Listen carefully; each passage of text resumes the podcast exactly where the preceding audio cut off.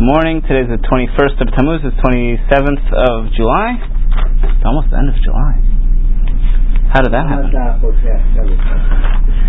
Today's daf is Nun Zayin. We'll start towards the bottom of Nun Vav Amud Bet. Uh, the Gemara goes on a nice little tangent here, which is more or less self-contained, so we don't have to worry too much about the context, except the fact that the context, of course, is an interesting question to begin with, uh, which is that we're going into a tangent about the responsibilities and uh, liabilities of different shomrim, different uh, guardians over property.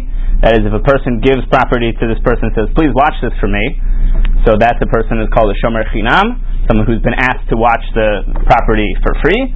And if he says, and I'll pay you this money to watch it, then that person is shomer sachar. Obviously, shomer sachar, a hired a guardian is going to have much higher liability because he's been hired to do the job. So we'll see how that comes out in the Gemara. We'll start from the two dots on sixth to the last line of Nun Vavam. But just to put it in context, Itmar. But Rabbi Linzer said you already touched on this a little bit yesterday. Itmar, Shomer Aveda.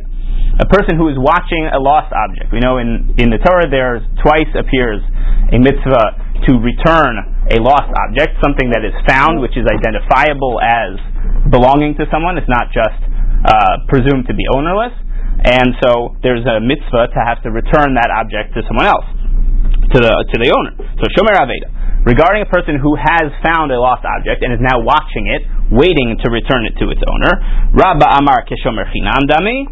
Rabba says this person is like someone who has been asked to watch it for free, that he's not being paid, because when he returns a lost object to the person who owns it, he's not going to get paid for having done that mitzvah. Rabbi Yosef Amar kishomer sachar dami. It's like someone who's been hired to watch it. So we have to see. The Gemara is going to give two different explanations for why Rav Yosef thinks this. But the first one we're going to see played out first. So Rabbi Amar kishomer chinam dami. My hana kamati So Rabbi says the obvious, which is that this person gets no uh, financial benefit from having done this mitzvah. That is, no one is paying him to do it, so he doesn't get any hana, he doesn't get any uh, monetary benefit at that point. Rav Yosef Amar Keshomer Sachar Dami. Rav Yosef says he's like a hired guardian. He says that because of the fact that while watching the lost object until he returns it to its rightful owner, he is been exempted from the mitzvah of having to provide, in this case, interestingly enough, bread to a poor person, uh, and thus because he saves himself that piece of bread that he would have given to a poor person, he has received some financial benefit, and therefore he's like a shomer sachar. So, first point to note is that Rashi here says the reason for Rav Yosef's opinion, of course, the osek mitzvah patur min mitzvah. A person who is involved in doing one mitzvah is exempt from doing other mitzvot. This is uh, the main sugya discussing this principle is in Masachet Sukkah, and there uh, obviously, many different pieces of this question play out. Obviously, which mitzvot does this apply to, and which does it uh, does not apply to? Um, the the Mishnah in Sukkah says hochei drachim uh, are a pater sukkah. That is, people who are traveling. Uh, and the Gemara there discusses, well, what if it's traveling just for business or traveling just for pleasure? Does it have to be traveling to go do a mitzvah? And then the discussion there uh, becomes, well, what about doing other mitzvot? Tosfot, for the first point here, uh, Tosfot makes the obvious point that is, just because you're wearing tzitzit, or just because you're wearing tefillin, or just because your house has a mezuzah on it, and you're actively involved in that mitzvah, that doesn't count to make you patur from doing other mitzvot, because otherwise no one would ever be chayiv to do any other mitzvot, because as soon as you're wearing tzitzit, or as soon as your house has a mezuzah on the door, you're done. Um, you wouldn't have any other chiyuvim. Um, so Tosfot here and, and many of the other Rishonim try to limit it specifically to the time when you're actually involved in doing the mitzvah. Now here, the mitzvah of Hashavat Aveda when you find the lost object, you're obviously doing the mitzvah. But what about when it's sitting in your house? Are you really still doing the mitzvah all the whole time while it's in your house? That becomes a bigger, bigger question. You're not actively involved in any real way. Um, so that becomes a major question. maybe you discuss this. Why, why is this whole topic being brought up here? Really, uh, tangentially to the question of the all the other ganadim and, and thieves who uh, attain some kind of uh, responsibility and liability for objects that come into their possession so here too, we're talking about Shomer Aveda. It's very out of place. It's just like a nice little tangent on a totally different topic. Um, okay, um, and so that real that point there is that uh, Osek b'mitzvah pater min mitzvah is obviously a huge sugya and really interesting to go into in depth. Uh, one other point to mention is that another question that gets asked is, well, what do you mean? The mitzvah of giving tzedakah that you become exempted from by, by being a shomer aveda, watching this lost object, but the mitzvah to give tzedakah isn't only a mitzvah asay, an obligation, there's also a prohibition of not closing off your hand when someone is in need. So we, the principle of osik b'mitzvah patur min mitzvah shouldn't apply to mitzvot lotase. Nobody said that oh you're a shomer aveda so you could eat non-kosher food or you're shomer aveda so you don't have to keep Shabbat. So obviously it shouldn't apply to uh, a pro- prohibitive mitzvot, and nonetheless tzedakah has both a, uh, an obligation and a prohibition involved. And so there's a lot of work done to try to explain in what way that prohibition is really just uh, in service of the obligation. It's there to reinforce the assay. Uh, that's one idea suggested, or perhaps just it has much more limited uh, scope. That that uh, negative mitzvah only applies at the very extreme cases of of refusing to give tzedakah. Okay. The Gemara continues. So that's the machlok between Rabba, uh, Rabba and Rav Yosef. Because Rav Yosef says you're like a shomer sachar because the act of watching this object exempts you from providing food for a poor person who comes to your door, and Rabba does not agree. Tosfot, interestingly enough, as well, point out perhaps Rabbah really does agree that this principle applies here. Osek b'mitzvah, patr min mitzvah. Rabbah just doesn't think that it, the amount of hana'ah, the amount of financial benefit that you get, is worth one pruta. He might think that there is a benefit. It's just very minimal benefit. So that might be the reason why Rabbah thinks it's shomer chinam. The difference between the opinions might be very small. Uh, that's a few lines down in the big Tosfot. Right, right. It's not enough to make to make that threshold. The threshold seemingly to be uh, uh, one pruta.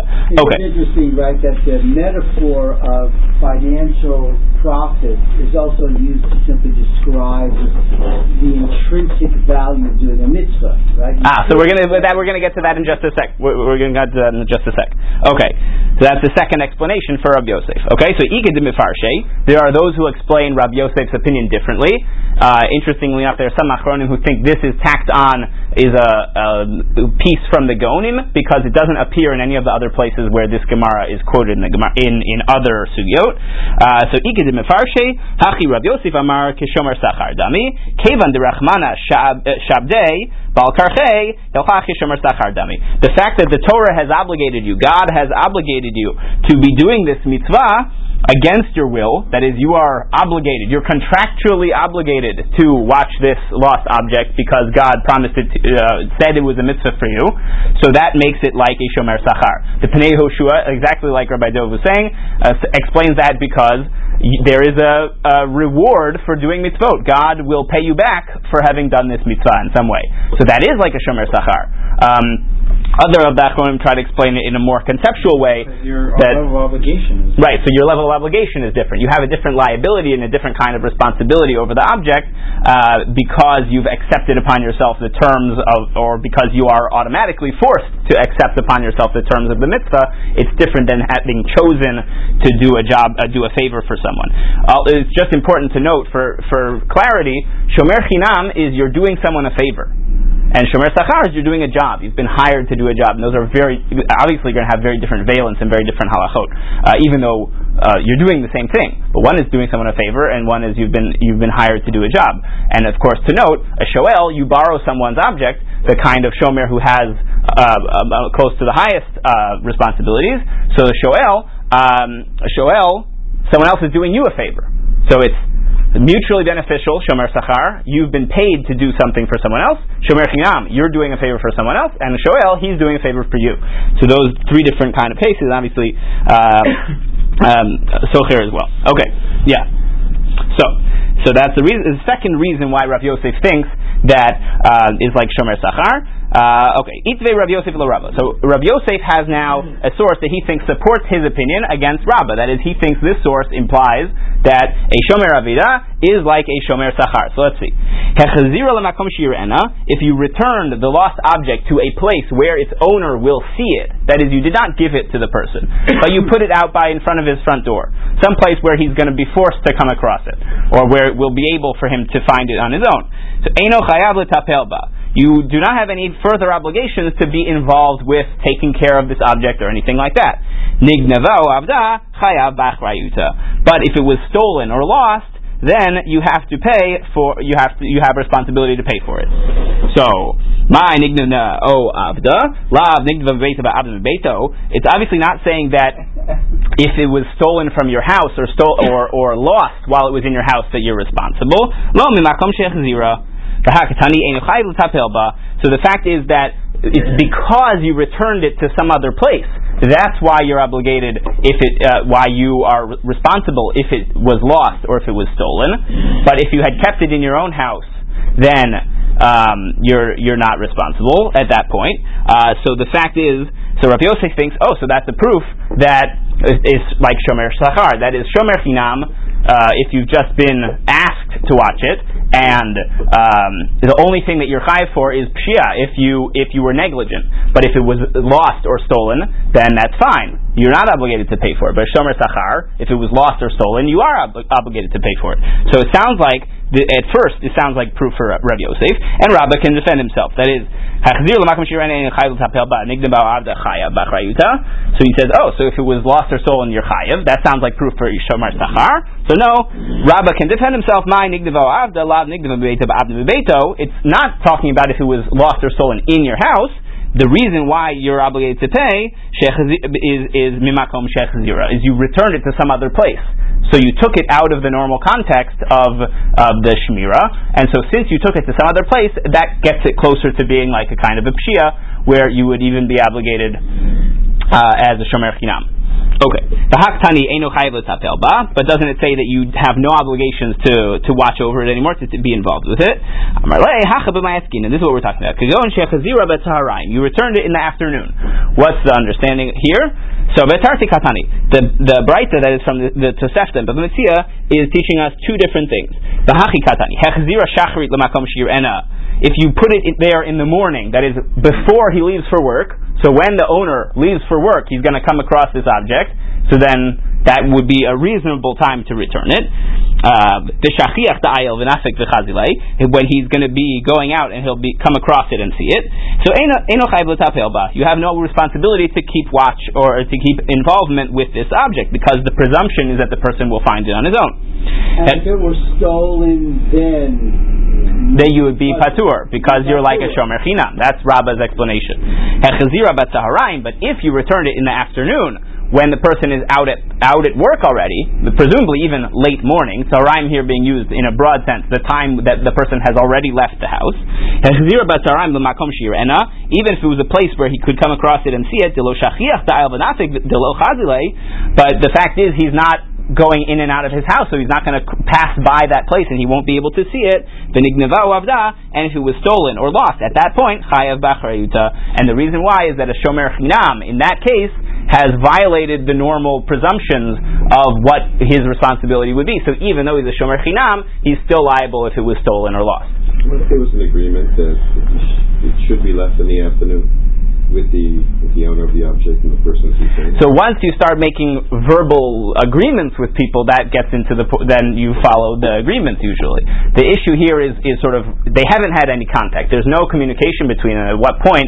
So what does the law say about a case where there was no agreement? What's the the baseline? I don't find um, that a little bit unusual. Like let's say he goes to work at nine, you put it there at seven. It's two hours there. So and, and it's his wallet. You're just leaving it there, so they're going to easily take it. Okay, so maybe there was a narrower time frame. It's important to note the it's the opinion opinion of Yamshel Shlomo here, Yamshel Shlomo explains that, interestingly enough, all of these halachot in this Tosefta are all based on, on sort of the normal presumptions of, of the interaction. And he actually says, but it, different than in times of Gemara. You know, what if it's someone who comes home for lunch, or what if it's someone who leaves uh, leaves w- for work much later, or what if it's someone who works the night shift? So all of those things are actually going to impact the ruling in the case. These aren't strict laws in the sense that they apply universally. These are based on the presumption of when is this person going to be able to find it or not, or how negligent was the shomer for having put it there when it could have gotten lost or stolen in between the time when it was put there and when the owner would yeah, be able to find it. It doesn't seem like a great idea. So it doesn't seem like, I mean, if it was, I know he's leaving for work within the next half an hour, and I put it right here, and it's not a busy street, and no one else is going to. Right. So. That, that, you know, okay. So, but that's the kind you of. Want someone putting your wallet there? it depends. It even. It it depends on where it was. And a wallet is obviously different than a Right, front an door key or an animal or or a bushel of wheat. So each of those things. So we're going to see. Describe thing that I don't know how For sure. really. So how how much this actually applies in real life? The point so that Yam Shel Shlomo is important because Yam Shel Shlomo is emphasizing the fact that it has to be reasonable. Okay. Okay. So Itze, a new challenge. That is now Rav Yosef is again challenging Rabba's opinion. So Itze, le'olam hu chayiv ad. No, another another Tosefta says he's always uh, liable, he's always responsible until he returns it to the ownership, to the the, the domain, the property of the owner. So my le'olam, what does it mean le'olam? Always. So la afilu beito. Doesn't it even mean when it's in his house, and therefore proof that if it was lost or stolen, the shomer would be responsible, and therefore he's more like a shomer sachar. No, Shinam, we're talking. No, shomer sachar. This, this is Rav Yosef trying to defend himself against Rabbah. So Rav Yosef thinks shomer sachar, Rabbah thinks shomer chinam. We had one challenge from the Tosefta. Rav Yosef thought it was a good proof for his position. Then Rabbah had a way of reading the Tosefta that actually fit his position. So now we have a new challenge from another part of the same Tosefta, the fact that it says leolam. Doesn't that mean even in his house? And therefore, if it was lost or stolen, even in his house, that is before he brought it uh, to the to the new location, and therefore it sounds like shomer sachar because if it was lost or stolen, then he would be chayiv. Okay. Answer. So what can Rabbah answer? My leolam la, uh, my leolam. What does it mean? Leolam la vafilu bebeito shemamina kishomer dami. It sounds like a good proof for Rabbi Yosef that it's like shomer sachar. So Amar le Rabbah can respond. Modina bebali chayim. I'll agree to you, Rabbi Yosef, that a shomer aveda works more like a shomer sachar in a case of animals. Now, what does he mean that he agrees to him? Does he agree that he's actually like a shomer sachar? Or does he agree that he's like a shomer chinam who is going to be obligated in this case? If you look at the small Tosfot low, Tosfot lays it out, "Afilu shomer chinam chayav deposhehu." In this case of the animals, you're saying it's really like a shomer chinam, but putting an animal in this kind of a situation is going to be not just oh it got lost or stolen, but this animal we're going to see is an animal that is known to be going out and wandering around. So therefore, if it gets lost, that's pshia. That's not just oh it was lost, but you knew this animal could go wandering away. So that's actually negligence at that point. Let's see in the Gemara. Okay, and modina l'chalabalichaim the kevan the nakti lahu nigra braita by nitruta yiteruta. So because because the fact that you know this animal is going to go out, so it requires a higher level of shmir, requires a higher level of guardian uh, guarding it. Uh, so the fact is that this animal, even though you're a shomer chinam, according to Rabbah, this animal you can't just leave it somewhere. An animal can walk around. So obviously, an animal that can walk around is going to get lost. If it gets lost at that point, that's not called avda. Lost, that's actually called pshia at that point. That would be the way Tosos reads this. this so it's a Rabba Rav Yosef. How do you translate Kiran, the Naktilahu, Negro, Braita, goes out? I, I forget what's nig- what's Then uh, pisiot. It, it will take more steps. Rashi says pisiot, uh, nigre. It, it, it walks around. The kevan and actu nigre braita. Rashi says kevan shira shemilumadot uh, hein latzeit. These animals are known to to go out. It requires a higher level of shmira. Afilu habi shomer chinam. Even if you're a shomer chinam, chayav. About shomer aveda. If you're watching over metaltalin, over inanimate objects, patur. Obviously, shomer chinam is going to be exempt from geneva ve'aveda for inanimate objects. The question is whether the shomer chinam in this kind of a case is going to be obligated for aveda or geneva if it was an animal, because the animal can walk around. So interestingly enough, even though we have the formal rule, Shomer Chinam is patur for Gneva ve'aveda, nonetheless, if it's an animal that would walk around and get lost on its own and you know about that, to the extent that if it gets lost, it's actually not put in the category of getting lost, it's actually put in the category of pshia, because you, you did something negligent in terms of your knowledge of the situation and your responsibilities as a Shomer. Okay, so now Rabbah can attack Rav Yosef back. We had two attacks from Rav Yosef to Rabbah, and Rabbah defended himself, and now we have Rabbah attacking Rav Yosef. It's Rabbah Rav Yosef. Hashev, the mitzvah to return the lost object says Hashav, return it. So Ainli Ela Beveto. So I only know that you could return it to the owner's house. That is, if I'm returning a lost object to someone and he's not home, I have to actually put it in his house. It sounds like from the word hashav, but the Torah doesn't say hashev. What it say? How do I know that I could even return it? Low, it also says. Okay, so well, it only, it's only right when it gets to him. Oh, so we're, right. So right now he right now he has a drasha from the, from the pasuk in Devarim. Okay, so we're going to see what it says. So Rabbi says, "Hashev ein li ela. I would have thought you could only return it to his house. Liginato ulachurvato minayin. How do I know that you could even return it to his garden or to his ruin? That is a, a building that had collapsed. Uh, much more common in earthquake zones than over here in the East Coast. So minayin tamud domar teshivim. Because it doesn't say just say hashev, it says hashev teshivim. You have a, a double obligation to return the lost object. So mikol makom. So you could re- have to return it even to his gar. You, meaning, once you're obligated to return it, the Torah makes it easier for you to fulfill that mitzvah by giving you more options of places to return it to. You can return it to the garden. You could return it to his churva, to his uh, ruin. I think Um, it's the opposite. why would you say just the opposite? Well, kind of, what's the point? You know, what do I need you to like let it go? You know, in some place in my kurba. It's like you know, my so you're going to give it to me, my property in Monticello, when I live here in New York City. So how- Okay. how's that helping me? Just So because don't, or really just leave it there. Give, do, it- do it right. Better right or not at all. Ah, so the Gemara is going to ask the question: Is this only about a property which is mishtameret, that is a property that is enclosed and protected, or is it even a place which isn't enclosed and protected? That is, if there's still a risk that this lost object, even if I returned it to what is technically your property, if it's going to get lost again, what good did I do? Obviously. So let's take a look.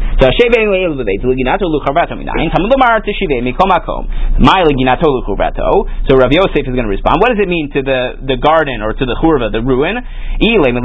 Maybe it means either if the garden is enclosed with a fence, or if the churva, the ruined building, is enclosed with a fence, so it's protected. Once you put it there, it's not going anywhere. Okay, Hainu Beito. But then that's just the same as the house. Rabba can respond. That is, once it's mishtameret, once the property is protected, that's the same rule as Beito, even if it's not technically a house, but it has the same qualities as the house. That is, you put it there, it's not going anywhere, it's well protected. So you don't have to tell me. You don't have to tell me, So Alex it, it still doesn't sound like it's so much sense. So I'm about to sell. You put it in some sort of like I don't know. Put it in my my parking lot, whatever. I don't know. Let's say there's a fence around it. There's no food. It's gonna die. And, and Oh, so, okay, you're talking about an animal there. I live in another city. So how's that gonna help? So obviously, each individual case is going to have to be assessed on its own merits. But at least right now, we're obviously talking about a situation where it's reasonable to assume that the person is going to be able to reclaim the object in a and not die not not die on its own. Obviously. So let's take a look. Well, let's see. We are talking about the differences between shomer chinam and shomer sachar, so that's a good observation. Okay, so I know the pshita leginato sheina mishtamer luchubrato sheina mishtamer shemamina kishomer chinam dami, and therefore Rabbah concludes no, we must the Torah's additional uh, drasha must be coming to include even an unprotected garden, an unprotected churva. That is, once it's on my property, the shomer is done because it's a very low level obligation. If you're a shomer aveda, you have to return it to the person. You put it on his property, even if it's not protected, even if the animal could w- wander away. Okay, it's like shomer chinam. You have a low level responsibility. He's reading the word beito conceptually. Right. Beito means it's enclosed. enclosed area. Correct. Not literally. So Right. It's already abstracted Right. the, the, the teachings of him. So Rav Yosef has to respond. Rav Yosef says. No,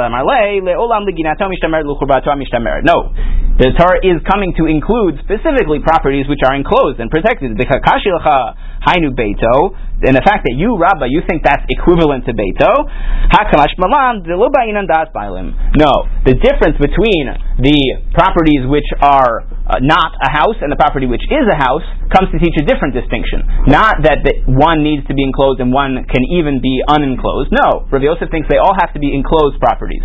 But it means, like Michael is saying, you don't need das bailam. You don't need the knowledge or the awareness the uh, that the owner knows that it has been returned to him. The mitzvah of Hashavat Aveda is returning this property to someone who lost it, even if he doesn't know about In it, In other words, Monticello. even in Monticello. Exactly. Okay. Kid Rabbi Elazar. It's like Rabbi Elazar's position. De Amar Rabbi Elazar hakol tzrichim das by mechutz mehashavas haveda.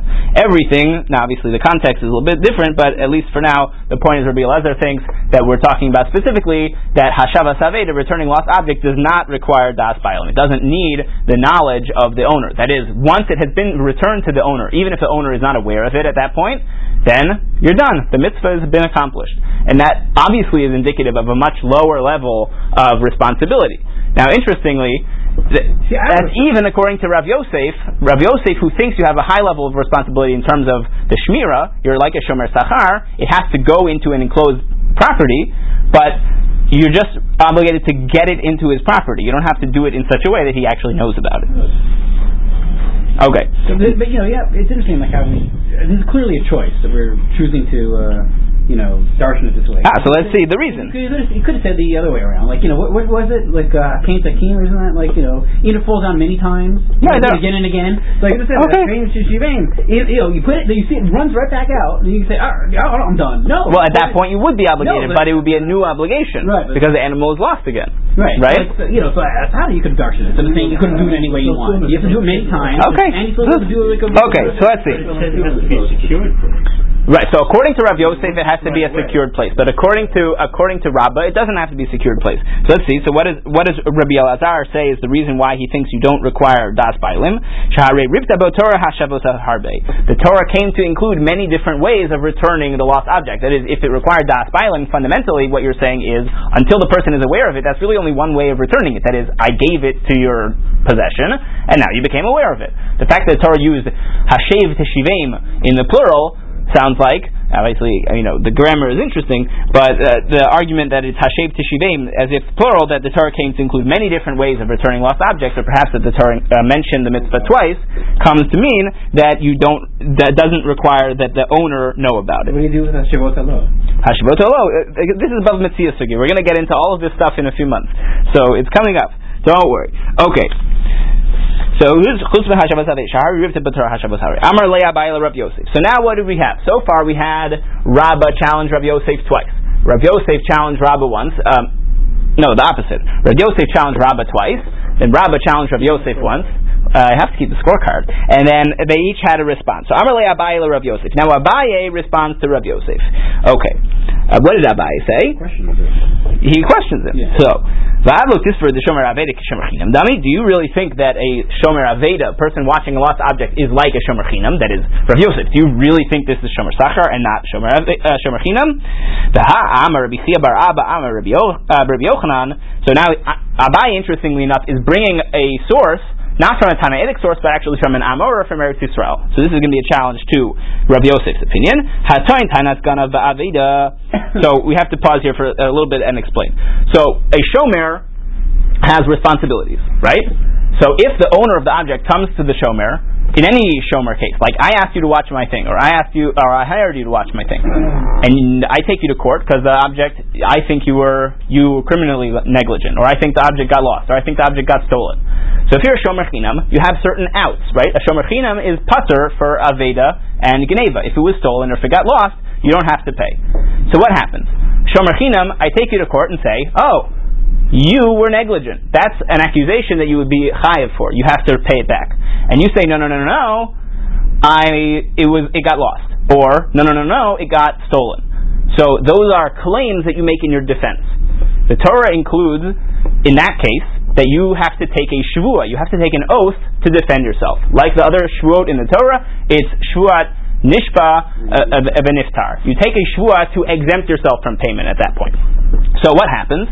I say you were poshea, you were negligent. You say it was stolen. You take the oath. I swear that it was stolen. And then I find out that you were lying. It actually wasn't stolen. You actually were negligent. I bring witnesses that you were negligent. At that point, you violated your Shavuot Hashomrim. Okay? And what you did was try to steal my object through a very circuitous mechanism. That is, you tried to gain ownership of my object by To'ain Tainat Ganav. You claimed that it was stolen. You're a shomer who claimed that it was stolen. The Mishnah coming up in the beginning of the uh, next parak uh, includes in the responsibility paying kefil, that is a ganav pays kefil. A thief pays has to pay back a fine of the value of the object, including paying back the object that was stolen, and even toin tainat ganav. That is a shomer who violated the terms of shmira, shomer chinam, for example, who claimed that it was stolen as a way to try to get off the hook, and then was proved to be lying. A toin tainat ganav also pays kefil. You pay kefil even if you've been able to return the object itself, or only if the object so kefil, gone that is going to be in the next parak. All that, all the rules of Gneva are coming up in the next parak. save your save your excitement for then. Okay. But at least for now, what we need to know is that Toin Tanas Ganav is a claim that is trying to get the Shomer off the hook. That is, the Shomer makes some kind of a claim to get off the hook. That is a way of trying to retain control of the object. That's kind of a way of stealing. But it's a way of stealing by taking a false oath in court. He's already stolen it. He's already stolen it, but he's trying to defend his having stolen it with a certain kind of a claim. The problem is that you only pay kefil for certain kinds of claims. If you're toin tainat avad, if you claim it was lost, you won't pay kefil. Interestingly enough, it seems like the really only the reason is because you didn't use the word ganav in your claim. That is, what makes you a ganav is talking about geneva. Interestingly enough, it's going to come up in the next paragraph, so it's an interesting topic. Because he's going to lie anyway. So, you might as well So he's gonna lie- So you might as well just say Tonas Ava. Okay, so that has to get into the questions of like wh- how can people game the system and all sorts of things. Fine, not for now. But we're going to have to see here. This is going to become a distinction between a shomer chinam and a shomer sachar because shomer sachar doesn't get the out of geneva, right? Shomer sachar is chayev for geneva. But what cases is a shomer sachar pater for ones? If it was totally out of his control, if it was totally unpreventable, and at that point, even a shomer sachar has has an out. So, is there a comparable case of toin tanas ganav like toin tanas onus? Like I claim that something out of my control happened, that should get me off the hook. Then I'm proved to be lying. Is that the same kind of a thing, but for a shomer sachar instead of shomer chinam? So let's see. Okay. Le Rav Yosef. Tisver the shomer chinam dami. V'ham Rabbi Abba Rabbi Yochanan. Didn't Rabbi Yochanan say hatoin tainas ganav ba'aveda a shomer who was watching a lost object was toin tainas ganav? Now, if it was a case of shomer sachar, it wouldn't help. So obviously, Rabbi Yochanan must hold like Rabbah that the case is talking about a shomer chinam. So atoin tainas ganav ba'aveda mishalim tashmei kefil. You have to pay back the lost object plus the value of the object. That is, you pay back kefil. The shomer sachar mishalim tashmei kefil. If you're a shomer sachar, you don't have to pay back kefil because what case are you even talking about? It's not even clear. You're not there's there's no geneva aspect in that point. Okay, so karna by shlume, you would only have to pay back the object itself, the principal value. So amarle, Rav Yosef responds to Abaye. What does Rav Yosef say? B'mayaskinan. We have to be dealing with this case. No, it must be a case where even a shomer sachar would be pater. What is the claim? You claim not that it was ganav, it was stolen by a burglar. It was stolen by a robber, an armed robber. Okay, and if it was stolen by an armed robber, gzela, then that should get you off the hook in terms of shomer sachar, because shomer sachar would be pater in that case. So the claim that you're making is more like onus. Ah, but here's the problem. Amar le listimizin gazlan who an armed robber is a gazlan, is a robber. A robber doesn't have any kefil associated with it. So how could Rabbi Yochanan end up claiming that it was kefil, chayving to pay kefil? And of course, the lashon that Rabbi, Rabbi Yochanan used was toin tanas ganav. Ganav already puts you in a ganav category, not in a gazlan category. So how do we deal with this? So Amar le shani omer listim izin kevan demitamar meinshe ganavu. The reason why is that listim izuin armed robbers because they're afraid of people and presumably they make some action to hide themselves from people. So they're wearing masks or something like that. They're not just armed robbers with a gun. They're armed robbers with a gun and a mask. At that point, the fact that they're afraid of people transforms them into a ganav. So what's the dif- differentiating quality here between a ganav and a gazlan? Not whether or not it's by force, but just whether or not it's anonymous or whether or not it's in secret. How brazen are How brazen are they? Which is interesting. That's the svara given for the difference between ganav and gazlan in terms of paying kefil, or in terms of paying dal vehe. That is, only by geneva is there a higher penalty. Gezela, actually, you only pay back the object itself. You don't have any fines associated with it. Why? Because a ganav is afraid of people, but is willing to do it anyway uh, in front of God. A Gazlan is afraid of nobody. He's afraid of people. He's not afraid of people, and he's not afraid of God. So a Gazlan actually, uh, the problem with the Ganav is the Ganav is more afraid of people than he is afraid of God, and that's the kind of situation the Torah is ca- causing you to be fined for. That's one of the explanations given. So, but anyway, or there are a lot of other explanations also, but we'll have to see. So, so Shen Yomer listed Mizin Kevin the Bitam in Shei Ganavu. So, uh, Rav Yosef has to also claim that really these armed robbers are considered to be ganavim, and it's like toin tainas ganav, but since they were armed, it becomes a higher level of of risk for the shomer, so it's more like ones, and therefore it would work even for a shomer sachar, and therefore Rabbi Yosef is safe from Rabbi Yochanan. Excuse me. Okay, so that has to be Rabbi Yosef's explanation. So say it's vague. So he challenged back. Im lamar de b'shomer chinam Shekain Mishalim Tashlumi Kefel, Tomar B'Shomer Sachar. Shein Mishalim Tashlumi Kefel. But what are you talking about? Shomer Chinam, of course, is going to get you into a situation where you have to pay Kefel, but Shomer Sachar, we have a brisa that says Shomer Sachar never pays Kefel. So it must be that there is no such case as a Geneva that would pater a Shomer Sachar, that he could make such a claim in order to try to get off the hook that he would have to pay Kefel when he was discovered to be lying. Okay, the Isal Kadaita, this the Mizuyim Ganavu, if you, Rav Yosef, think that armed robbers are considered to be Ganavim, Nimtza B'Shomer Sachar, Mishalim Tashlumi Kefil between Tainat Mizuyim. Then you would have such a case where Shomer Sachar would end up paying kefil. Why? Because he tried to exempt himself by making a claim armed robbers came. That's Toin Tainat Ganav. We know from the, the next parak, Toin Tainat Ganav pays kefil. So therefore you would have Shomer Sachar paying kefil. What's the answer? Amalei, Hachi Kamar. Lo, im amar b'shomer chinam shekin mishalom tashlin kefil. Shomer chinam is always going to pay kefil if he's toying tainus ganav. The kol tainotav in all of his claims, tomar b'shomer sacher shein mishalom tashlin kefil ella b'toying tainus listim mizuyim. The only time that uh, shomer sacher does is he makes a very specific kind of a claim. That's actually very different. That's saying shomer chinam much more generally is defined by its quality of toin tainus ganav pays kefil. But since the shomer sacher is pater for normal geneva, uh, sorry, is chayev for normal geneva he cannot make the normal claim Toin Tanas Ganav. He can only make a very limited claim Toin and Listim Mizuyin in this opinion that listing Mizuyim is considered to be Ganav, and therefore it's a much more limited scope, much less defined by being able to pay Kefel. So Shomer Sachar, even though there's one very narrow case where you would pay Kefel, is not defined by paying Kefel. But Shomer Chinam is defined by paying Kefel, and that's Rav Yosef's answer to this question from this brisa that it sounds like Shomer Sachar never pays Kefel. It says no, generally Shomer Sachar doesn't pay Kefel. There's one exception, but that's a very limited case. wearing a mask. Exactly. It has to be wearing, or not necessarily wearing a mask, but in some way, were, right? At least according to Rav Yosef, he thinks Or that like these. doing it what in like a non-traveled alleyway? I don't know exactly the parameters. People because they don't want to be seen. It has to be in a case where he's demonstrated his fear of people, His, right. right? Even though he's armed. So Amarle. So Hachya. Okay. Um, Itzvei. A new challenge.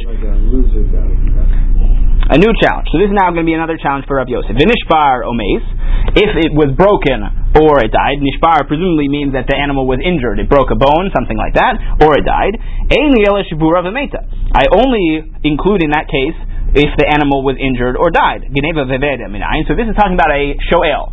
A person who borrows something. If I borrow your ox to plow my field, and then the ox breaks its leg, well, what what am I liable for? So if I'm a shoel, if I borrowed it, then I would still be liable in that case. Uh, for for if it was injured or died, okay. Um, but so I don't. The Torah didn't mention gnei v'veda. Minayin kamar kavachomer. It's learned from a kavachomer. Ma shomer sachar shepatar bo shibura v'meita shomer sachar. If the animal was injured or died, the shomer sachar is patur. But a higher level of uh, shmira, that is the shoel, uh, sorry, I lost my place. Um, Uma shomer sachar shepater both shivura v'meita chayav b'gneva v'veda, and a shomer sachar is chayav if it was stolen or lost. Shoel shechayav b'shvura v'meita, but a shoel, person borrowing the animal if it was injured or died, eno din shechayav b'gneva v'veda. So obviously, shoel has a higher level liability than shomer sachar, and that makes sense. Shoel, the owner, is doing me a favor. So obviously, it's an even higher level of liability because I've assumed responsibility for this animal, not just a mutually beneficial agreement. I'm watching it for him and he's paying me, but actually, it's all to my benefit. So anything that happens, you know, except for very extreme kinds of situations, but normal kinds of things, so I'll be chayiv for. It. The difference is use, right? Usage. Uh, Shomer Right. Sachar is not supposed to use. Correct. Shomer Sachar is not allowed to use the object. Right. That's part of it as well. But also just the animal dies or is injured, that's a higher level of liability. Even regard, not ignoring the question Right. of use right now. Right, but no, you pay me to store your bicycle in my garage, and then I use it and I Right. break it. Obviously. That's the issue. But an animal can get injured on its own, is the point. Yeah, yeah. If I'm a shomer sachar and the animal trips while it's eating lunch and breaks its leg, I'm patur because I had no liability. But if I'm a shoel and while I was plowing with the animal, and then I went to give it lunch and was eating its lunch and it fell and broke its leg, I'll still be chayiv because right. under my watch it, it was injured. Okay.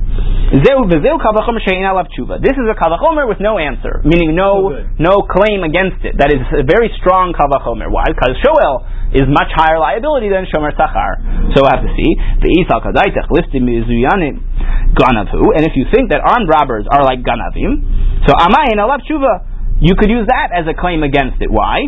And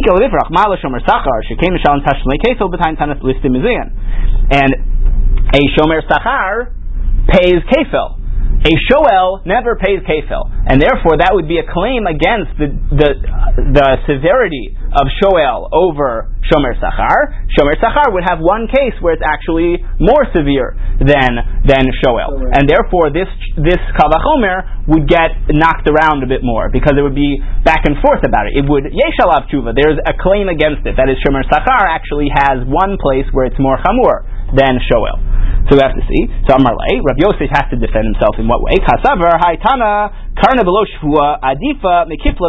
No, paying the back the principal, being forced to pay back the principal without having taken an oath. That is, in a case of a shoel, is more is adifa is a stronger point even than mikifla bishvua paying back kefil paying back um, with a fine after you've taken an oath.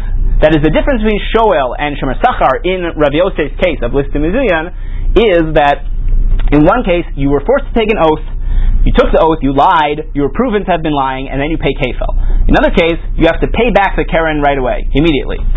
So obviously Shoel, being forced to pay back the Karen right away, and not first having a claim of, oh, I was totally putter, then taking the oath, then having witnesses come, and then being proved to be lying, so that's a much more uh, multi-step process. That's less of a strong claim about the quality of Shomer Sachar. So nonetheless, even though I think, says Rav Yosef, even though Rav Yosef thinks that the claim Toyin Tainas listed Mizuyan is enough to get Shomer Sachar off the hook, at least until he's proven wrong, and then he has to pay kefil. Nonetheless, that's not an indication that Shomer Sachar is of a higher severity.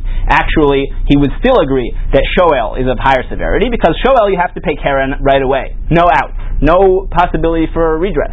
So that actually makes sense to why Shoel would be more severe. Okay. So lema misayle hasocher para mechavero v'nigneva. I went to rent a cow from my friend v'nigneva, and it was stolen. That is a socher, the fourth kind of shomer. Socher, a renter, rented the animal, and then it was stolen. The amar hala hareini mishalem ve'eni nishba. And the person shows up to court and says, "You know what? Here's what I'm going to do. I'm going to pay you back, and I'm not going to take an oath." Okay, that's what he says. The achar kach nimsa haganav nimtza haganav, and afterwards, after I had paid back, then the thief was found. Mishalim tashlume kefil lasocher. Who does the ganav pay uh, kefil to? He pays it to the socher. That is, the socher, the renter, in offering to pay immediately without having taken a shabuas hashomrim. At that point, basically has bought the rights to the animal. And then, if the thief is found afterwards, then when the thief comes to be uh, to pay back his kefil, he pays it to the socher. So the socher, obviously, a renter is almost like an owner in some sense. Is a part owner. You've bought the animal to use it temporarily. So then, when it comes time that you paid back the damage, it makes sense that at that point you've actually bought the full rights to the animal. There's is here uh, theological. That is, say, a person might prefer to pay than to stand before a Kadosh Baruch Hu and take a vow. Like, in other words, he's just, I'd rather pay and just settle with you. I don't want to take a vow. I don't want to get involved. People like to settle all the time rather than dragging out the court case, right? Ah, so it's not. It's just for convenience. I'm not sure it's theological, especially here since the claim he would make is not a false claim. He's going to say nignav, it was stolen. I understand. Right? That's why I'm asking the way I'm asking. Right. Even though it's, he's, he's an honest person, but Right. but you're thinking it's just more like the adjudication. It sounds like the adjudication. He's just trying to let's just get it done over Or maybe we can be we can play the other side of it. Maybe he really does know where the thief is. He's keeping it a secret, and he wants to get the kefil. So he knows the rule. So he's going to manipulate the system to buy the animal now, quick, quick, and then he'll get the kefil later. Uh-huh. Okay. Okay. So Sivarua ki Rabbi Yehuda da Amar socher socher kenoses chardami. This opinion must be like the opinion of Rabbi Yehuda, who holds that a socher, a renter, is like noses sachar. Noses sachar is shomer sachar, is uh, comparable. That is, they have the same liability. Socher, a renter, and a shomer sachar have the same liability. The fact that he said, "And I'll pay you now, and I won't take the oath." Michlal de ibai pater leinafshe bishvua. Uh, um, so, so he could have made he could have taken the shvua. That is, he could have said he could have had a claim at this point to to pater himself from payment. That is, the fact he said I want to pay and not take the shvua means I could make a claim right now that would exempt me, but I would need to take a shvua.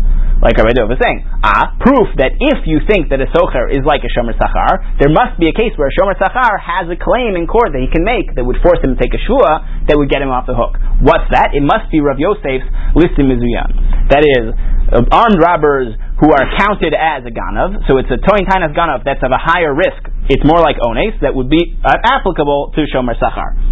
Okay. What a case we're talking about. Kigon, the Katain Tainas listed Mizuyan. It must be talking about Rabbi Yosef. Dektani, Achar Kach Nimsa Haganav, and then the Ganav was found afterwards. Mishalin Teshel Mekefel Asocher, Shemamina listed Mizuyan Ganavu, and proof. It's actually good proof for Rabbi Yosef, because if you read it that way, is proof that he pays kefil, which means that listed museum is actually considered to be a ganav, and it all fits together perfectly. So this source actually very does fit very nicely for Rabbi Yosef. So, um, so Imre misavar Rabbi Yehuda, but who said that this brisa must fit with Rabbi Yehuda's opinion? The Amar Socher Kezosis Chardami. Dilmar Rabbi Meir Saverle. Maybe he holds like Rabbi Meir.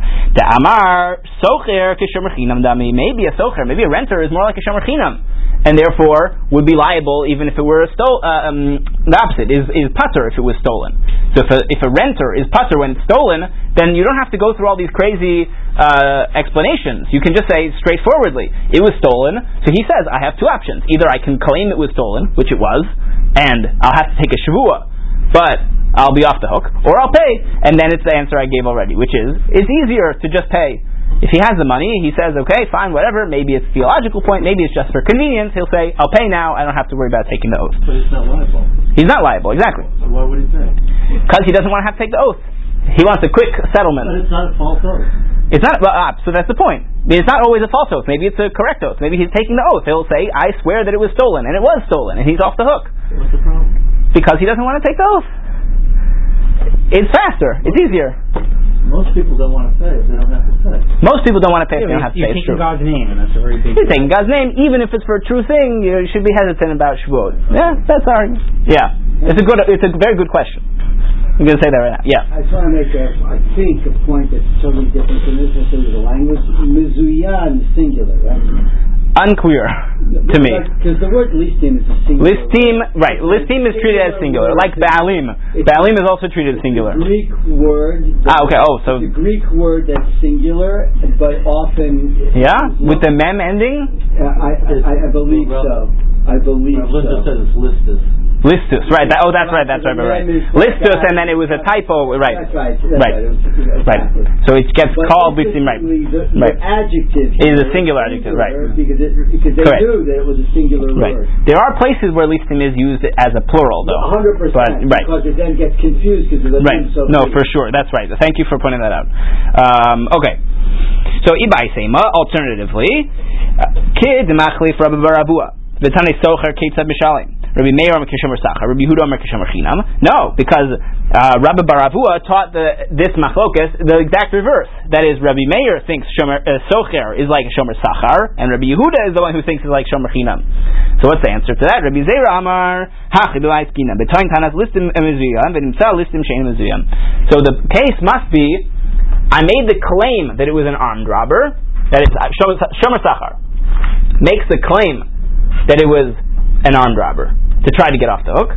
And the robber was found only later to have been unarmed. That is, and it would not be a good enough claim to protect the Shomer Sachar. So, in that case, either way, they would agree. That is, both Rabbi Meir and Rabbi Yehuda would agree that the Socher uh, would be um, liable in that case because it no matter what, even if you're a shomer sachar, even if you're shomer chinam, either way, it's going to get uh, it's going to fit in. But it has to be a case that it covers both of those bases. Um, so we can go a little bit further if you like. Um, just one other point I wrote down this note, which is very interesting. Um, so first of all, uh, there's a Rashi here uh, which comes up. Um, the Rashi says that he doesn't know. So there, uh, the Gilyoni Hashas or Bikiva Eger in Brachos on Daf Kaf Hey, if you're interested, has a list of all of the places where Rashi says I don't know, uh, which is like an interesting thing to take a look at. Um, At the very top. so right, right, at- right at the top. The first Rashi on the page, Hechitana. I don't know where this is. Meaning, he says, "Oh, I know it's it's a Mishnah or it's a Brisa, but he doesn't know where it's from or, or what it's about." Um, okay, so that's just an interesting thing. Uh, Rashi, how many times did Rashi say, "I don't know"? Uh, of course, important musar to to know is to know when when to be able to say, "I don't know the answer." Uh, Right, exactly. So you have to say, you have to be honest with yourself, and you have to be honest with people you're teaching as well. So Rashi, are, you know, one of our greatest teachers, Rashi is being honest with us. He's saying, "Look, I don't know," and that's okay too. Uh, he doesn't know. He he only doesn't know only a few times, so that's also important to know. Okay, so that's the first point. Um, and an interesting other point. Uh, one of the main questions about uh, Toin Tanas Ganav, uh, that claim, is like I was saying before. What happened? It was a Shomrim case. The Shomer Chinam was watching my object, and then he claims it was stolen. He takes an oath. Then I prove that he was lying, and then he has to pay kefil. Right? So is that because he transformed into a Ganav, and because a Ganav has to pay kefil, or is that some kind of a special din in Shomrim that a Shomer pays kefil in this one particular case? That's kind of like a different kind of ways of thinking about that. There's not so much practical difference. That's just a very conceptual difference of like, what are we? Why should a towing tainas ganav have to pay kefil? Uh, that's one other point. Um, and just the other point about the shoel. Um, so the shoel is an interesting point because what happens? I mean, uh, the Achronim talk about this a lot, which is that um, one of the exemptions for a shoel, a person borrows something, is baal avimo. What if the owner is there working with me? That is, I say, Michael, I want to borrow your ox to plow my field, and Michael says, you know what? I'll come along and help you. So now what's there? There's me, there's the ox, and there's Michael. And now what happens if the ox breaks its leg? Okay? Doesn't pay because baal avimo. If the owner is still there, then then you're exempt. So it's very difficult to explain. Lots, I mean, you know, a lot has been written about this, but like, why should that be? Is that just zera hakatuv? Is that just an arbitrary exemption? Um, so actually, really interesting argument is that no, because if the owner is there, you're not a shoel anymore. You're not borrowing it. You're just there. You're there. The owner is there with his object. There's been no transfer. If the owner is still there, you're not a shoel. You're actually just by yourself, and the the animal is with the owner. Um, and that uh, the Ralbag actually says that in Mishpatim in a very interesting uh, formulation. I just heard this uh, uh, when I was preparing. Um, the Ralbag says that one object basically can't have two two kings over it, two owners over it. That is, at the moment of use or at the o- moment of damage, if the owner is there, then you can't make the shoel uh, shoel obligated. Uh, so this is a really interesting point. Um, okay. Let's continue a little bit. Uh, we don't have too much time left. So. So. If the sheep fell into the garden and it got some kind of uh, benefit, then it pays back whatever it benefited from. Okay. Now it sounds like from that that the benefit we're talking about is not that the animal ate the vegetables in the garden, but that the animal was cushioned in its impact when it fell into. It say? Okay. Amarav benachbata. If it, when it fell. Achla. Rav says you only pay back whatever benefit the animal got from protecting its fall, from the cushioning of falling on the vegetables, but not having eaten the vegetables. If it ate. It doesn't pay back uh, what what it ate. So Rav. Maybe this is Rav for his explanation. Rav hayala shalotochal because it shouldn't have eaten the vegetables. That is, there's no liability because if, what happened? The animal ate the vegetables and then got damaged later. So that's that's the animal's fault. It's not the the uh, owner of the sheep's fault because the owner of the sheep said because always say she shouldn't have eaten it. The opposite, the opposite. The owner of the vegetables, the vegetables damaged the sheep at that point, right? So if, if the if sheep ate too much, right? We saw this before. The animal broke in and ate food and then died from having overeaten. So you said. The animal should have had enough sense not to eat too much. You can't claim from me that I killed your sheep by feeding it too much food. I, I the animal should have known when to stop. So hayala shel.